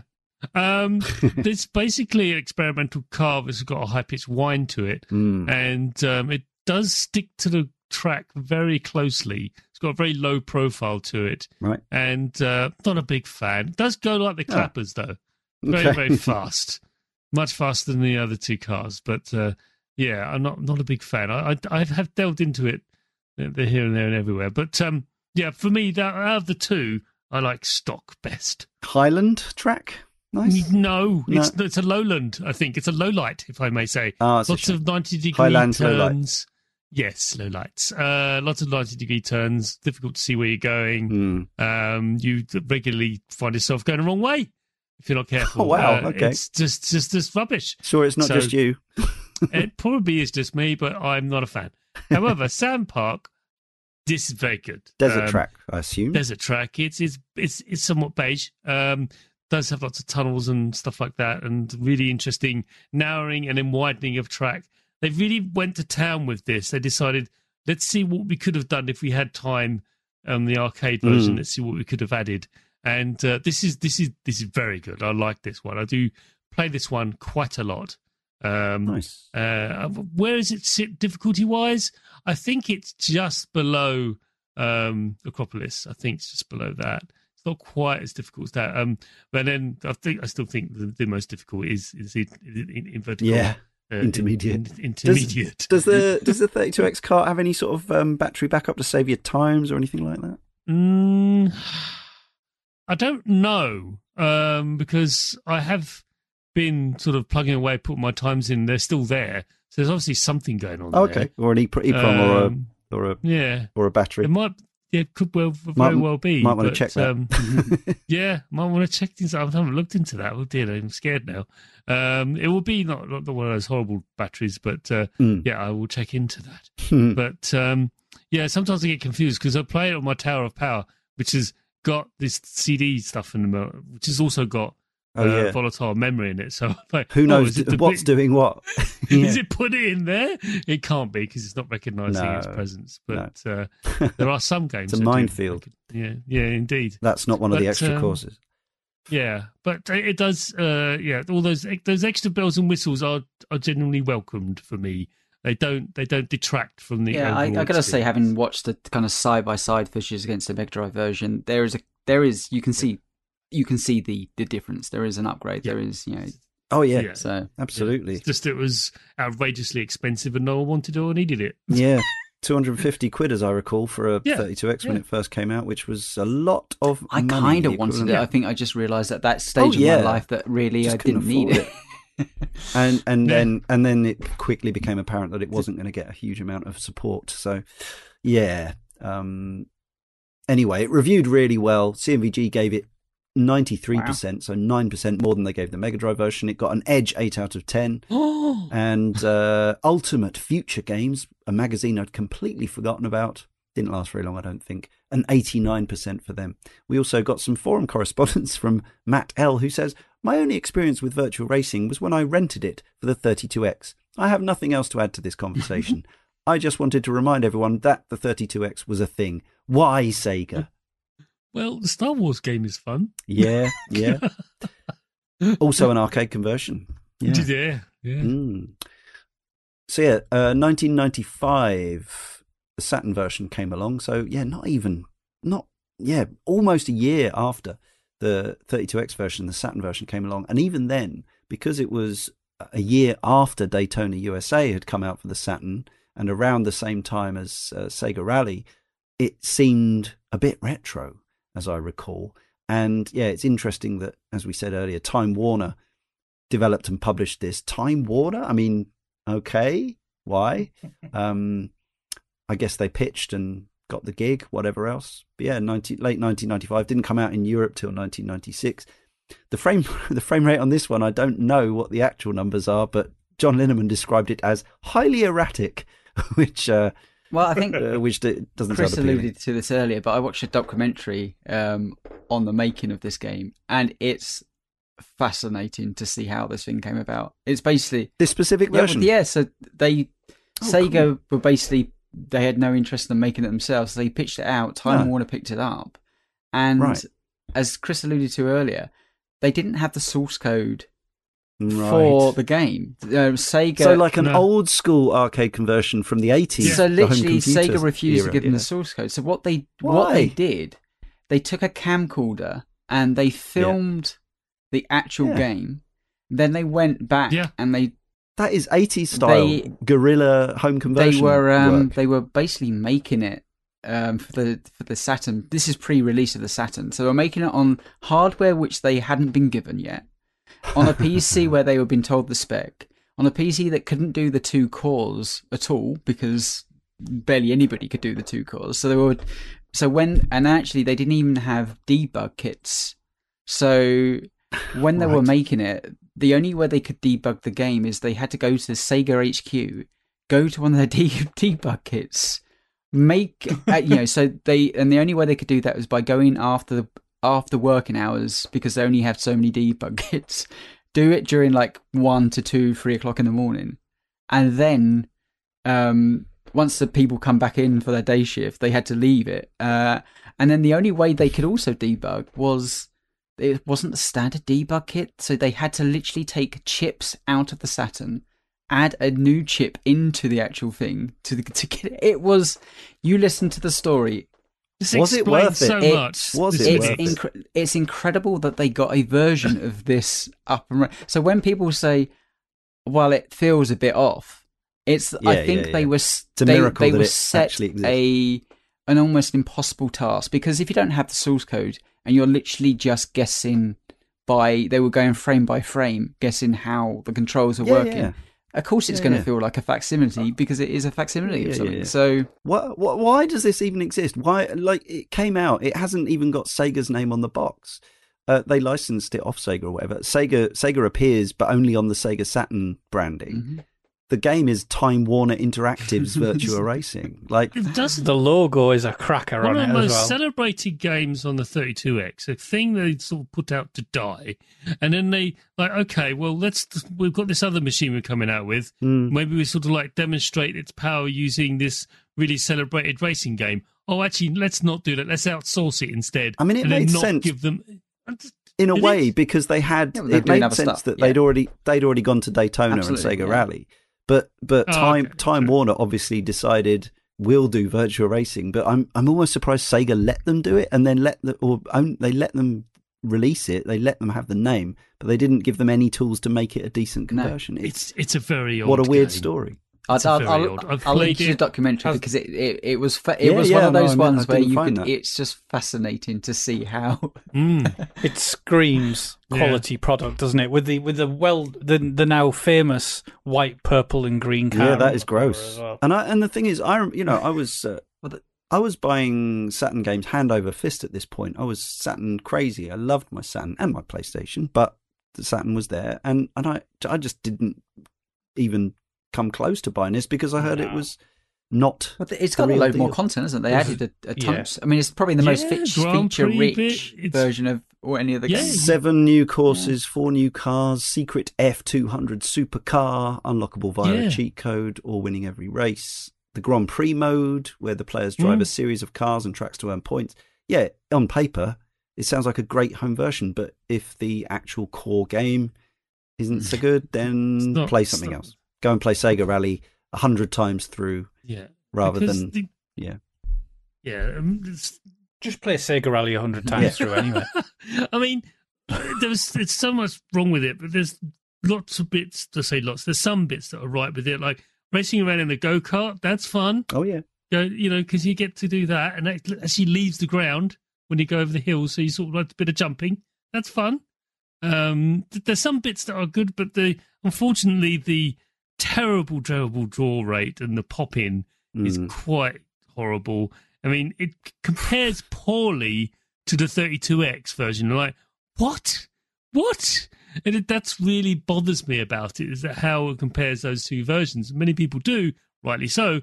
Like, clearly the people doing this didn't have access to the original. No, they didn't. And uh, Yeah. but uh, I'd say the music's not bad though. Yeah, yeah. Red Book Audio CD music. Yeah, yeah. Um, what would you say by eye? I don't know if, how sort of adept you are at doing this, but by eye, what would you say the frame rate is fluctuating lowest and highest? Oh, um, I think it does drop to the teens Yeah, most time, but uh, it does it does get up to um, sort of mid twenties on on Oh, when really? there's no other Okay. cars. It's not It's like it's, it's not like it's aiming for sixty and plummets. It's it's no, okay. no, no, it doesn't do that. It is, um, but uh, yeah, it's not an unpleasant experience. I- No. I had a perfectly yeah, good time with it. It's just it's just odd. not really Uh, virtual racing. To, to give them the, the, the people the credit who had told that story, it was Pandemonium Reviews, every US, Oh, cool. I think, yeah, game. So it's, Nice yeah, one. that it's well worth a watch. It's about, it's, what is it? It's Mm. an hour and five minutes documentary on virtual racing on a Saturn. um, Yeah, I, don't, I don't know why that one didn't come up for me. Yeah, But actually, the reviews weren't all together across the board disastrous, echoing what Chris just said. EGM, I guess it was a mini review because rather than out of 40, it's out of 20. And it got 15, an 8 and a 7, presumably, or a 10 and a 5. Who knows? Um, Sega Saturn Magazine gave it a 77% over here. And Maximum Magazine, the much missed, short lived, uh, gave it two stars out of 5. Then the next version was uh, some years later, so 2004. We've already mentioned it a bit, but uh, February 2004, the budget release of Virtual Racing. Uh, what's the subtitle? It's called Flat Out, which of course is not to be confused with the racing game series Flat Out, which I know Karl is a fan of, or was until it jumped the shark. And then, yes, the Sega Classics collection came out in US and Europe in 2006, which contains a number, but not all, of the uh, Sega 2500 series. So this version runs at 60 frames a second, the first 60 FPS version of Virtual Racing, higher resolution than the original coin op, more polygons than the original coin op, and p- probably triangles rather than quads, uh, enhanced effects, daytime or dusk racing, giving different lighting and uh, and shadows, and it has shadows and it has reflections on the cars. This is a ground up remake, and as such, again, the handling is not arcade accurate. You can, of course, being a PS2 game and uh, PS2 emulation is is in very strong fine fettle. You can play this on a PC and crank it up to crazy resolutions. Um, I think 4K, uh, and make it super crispy. Um, this one includes three new courses and four new cars. I don't know if there's any overlap with any of the content from either the Saturn or the 32X versions, or whether they're all new. Chris, uh, I think you've got the Sega Classics collection. I do. Yes, um, I really like this version. yeah, yeah. Um, it has a rumble as well, which is Of nice. course. Yeah, yeah. Um, and uh, it's a really pleasing experience. It's not the same though. Right. I can't stress that enough. As Yeah. a as a game in of itself, as a decent arcade racing game, if it was called Cabbage, then it's fine, you know, or something. Might be a bit It's- confusing. bit confusing, but yeah, um, it's all, I, I do actually thoroughly enjoy it for what it is, for Mhm. its own Yeah. thing. But um, the other bits and uh, arcade stuff, it's all very similar to the set. I'm not sure if it's the same, uh, but there are sort of like um, that's something I have to we'll have to check. But um, uh, from what I played of it and what I experienced of it, um, I, I I feel that it's more of not so much an advancement as an homage. A tribute to yes, A I think that was that was the idea to- of that the Sega Twenty Five Hundred is- series. Indeed, it, it By and large. fulfilled its remit. Well done, everyone and yes, it, if you also loaded up a, a number of the other games on that compilation, you'll see that yes, I think um, according to most, Virtual Racing was a more successful homage and tribute to the existing game than than some of the Sega 20 2500 series. In 2008, and I didn't know about this until today. Well, I think I did because I'd watched the video before, but I was reminded there was a mobile version in Japan Mm. uh, on on a Sharp mobile that that was pre smartphone um, tech. So pre, yeah, pre two thousand seven technology. The game came out in two thousand eight, and it actually looks like a. All we've got is a bit of scratchy old YouTube footage, but it actually looks like they did a pretty decent job. It it looks like the arcade game. It, it has a frame. but, uh, frame. it ha- it has frames, yes. Uh, but yes, there's, there's no way of playing it as far as I'm I'm aware now. Um, but it's yeah, it's cool. Good to know it exists. And yeah, so then there was a 11 year gap basically of, of official releases of virtual racing until the Switch version came out in Japan first, April 2019, and then arrived in June in the Europe and US and the rest of the world. Runs at 1080p, one docked, and 720 handheld, 60 frames a second. There's uh, one thing that our friend John Linneman pointed out on his Digital Foundry is that the color reproduction is different on this version, but he wasn't sure whether that was deliberate or an error or a choice. But the overall game has a slightly kind of lighter, brighter look than the original coin op. And I'm yeah, nobody I don't I don't know if they've ever said why that is, whether it was part of the process or you know, surely it's something they could have addressed, but yeah, didn't even in the final update. And as we also mentioned, it has 100% draw distance. You can see all the way to the end of the polygons at all times. Yes, course- it's all drawn in at once, isn't it? It's popped it. in. yeah, Plop, all of it. There you go. All in one go. It, this tiny the little power machine of the handle it. Switch. Power of the Switch. That's not Yeah. a phrase you don't often hear these Yeah. days. Developed by M2, as we say, a port of the original arcade version with the frame rate increased and presented in 69. Also, new is the ability to play online with up to two players, but it doesn't work, and offline with up to eight players, but it doesn't really work because apparently the Joy Cons drop out all the time and the frame rate is all over the place and it's got more pop in and yeah, and good luck finding eight people. But it is quite cool just running the eight player version on a big telly and just going, look, that's my Switch running eight eight Sega Model One coin ops at the same time. Uh, there's actually room on the screen for a ninth, but that would have obviously changed the game again. Yeah. So Yeah. uh, the game features online leaderboards and downloadable replays for the top 50 players on each track, an additional easier steering option, and a Grand Prix mode that increases the number of laps to 20. Vertmuk Polygon also cameos in the game upon replaying a Grand Prix race, which is uh, why I haven't seen him because I don't think I've ever played 20 laps in a row. I always go for the, the arcade option. Reviews for this version were pretty positive, with it having an 83% on OpenCritic. Not everywhere reviewed it because it's just a little budgety game, but um, but it was recommended by all five of the 100 uh, 100% of the five reviewers that they they got the data from on OpenCritic.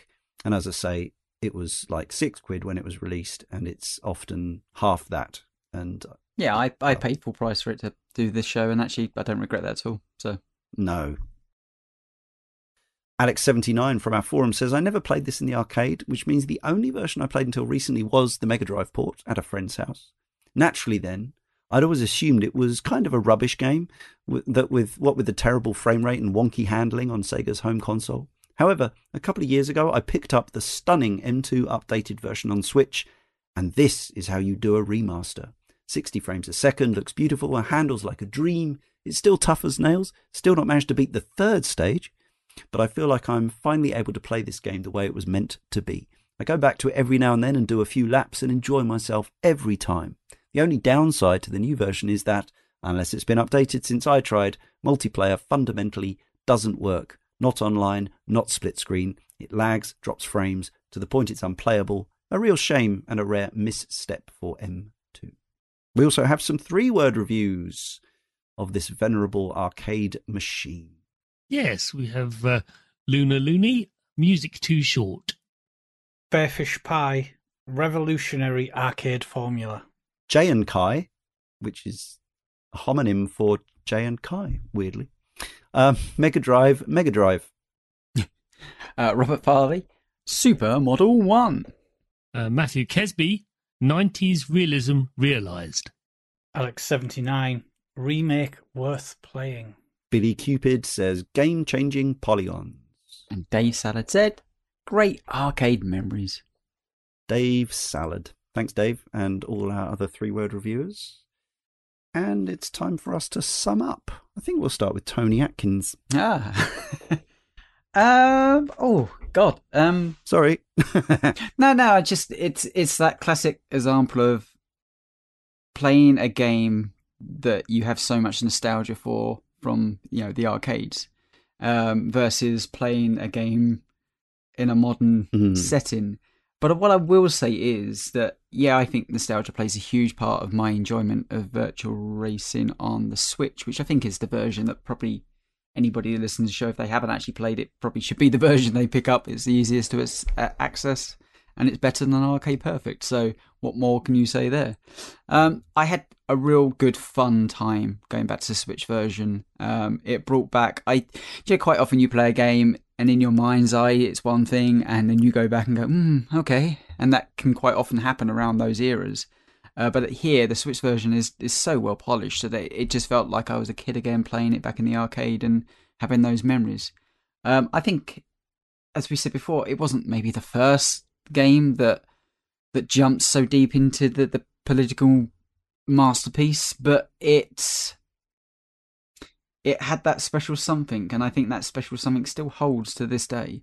Um, and yeah, there is a lot of rose tinted glasses, but I had good fun, and it was great to hear the limited amount of music, the, the tire squeal, realize remembering the difficulty of what the uh, the the game presented, even to me uh, thirty years later. So, um, yeah, I I wouldn't say if you've never played virtual racing that it's you have to like. To me, if I if I had to choose like this or Dayt- Daytona to kind of represent that that period of my love of arcade races.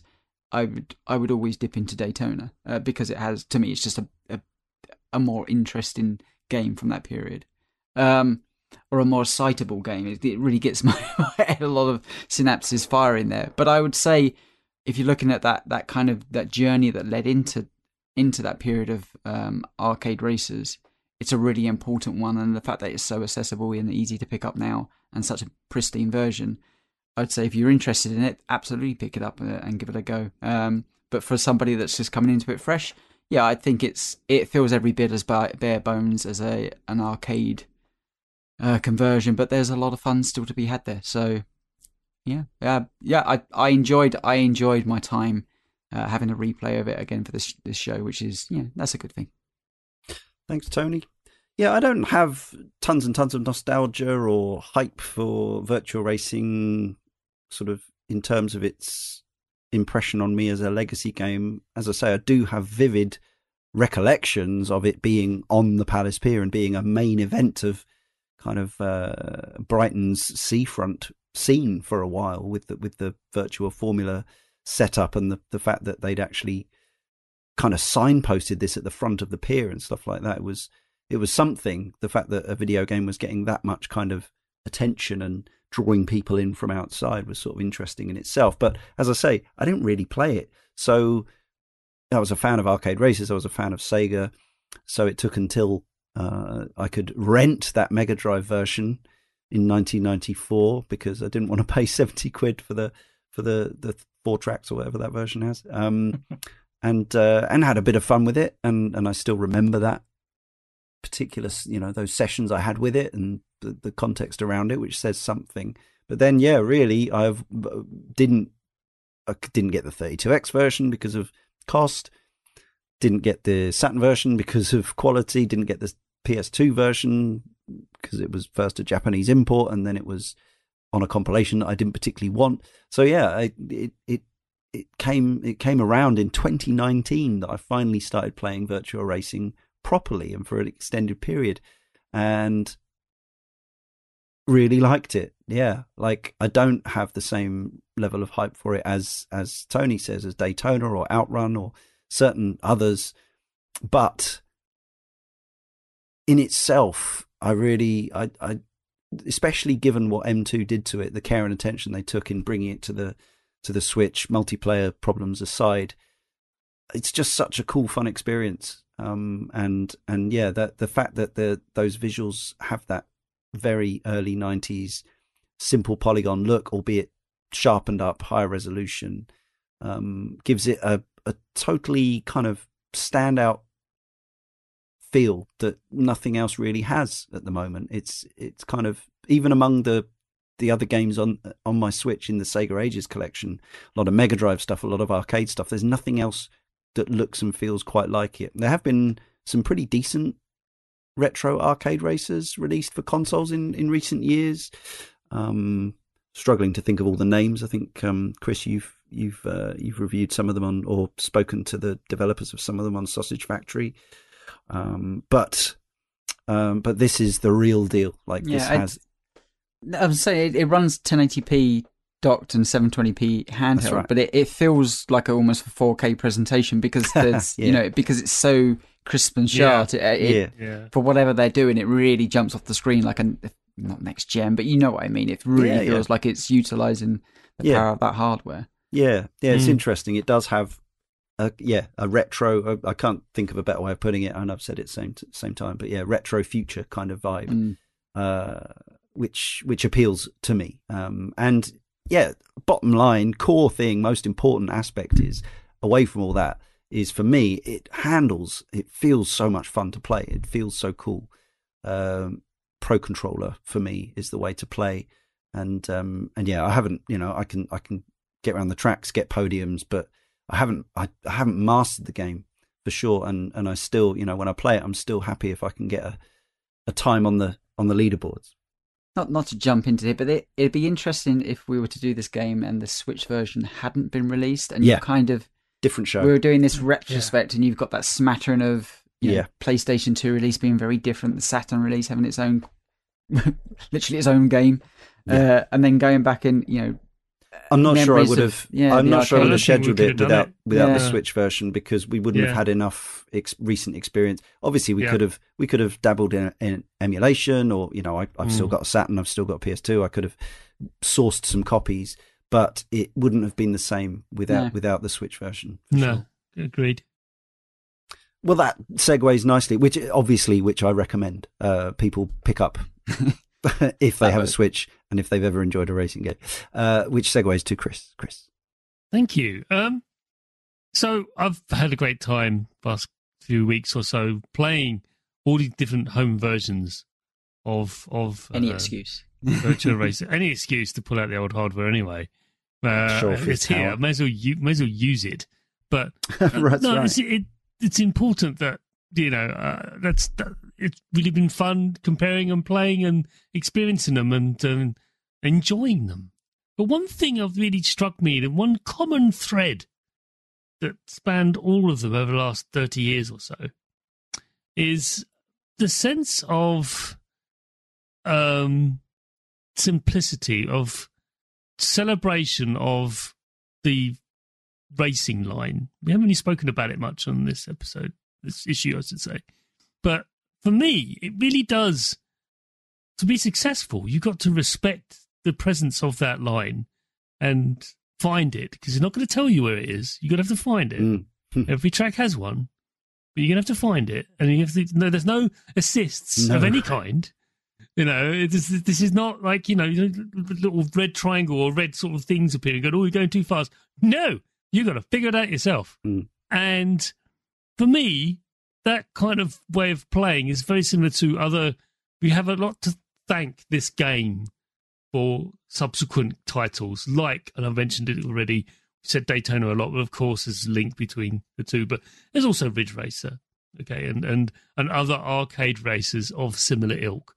There's so many things that are similar to it, and I just, you know, one of the things of looking at the tire screeches and the tire tracks to where, like, huh, I think I should be braking there. It's just, it's, it's, it's great. It's just this kind of like attention to detail and deep affection being put into the making of this game is evident throughout.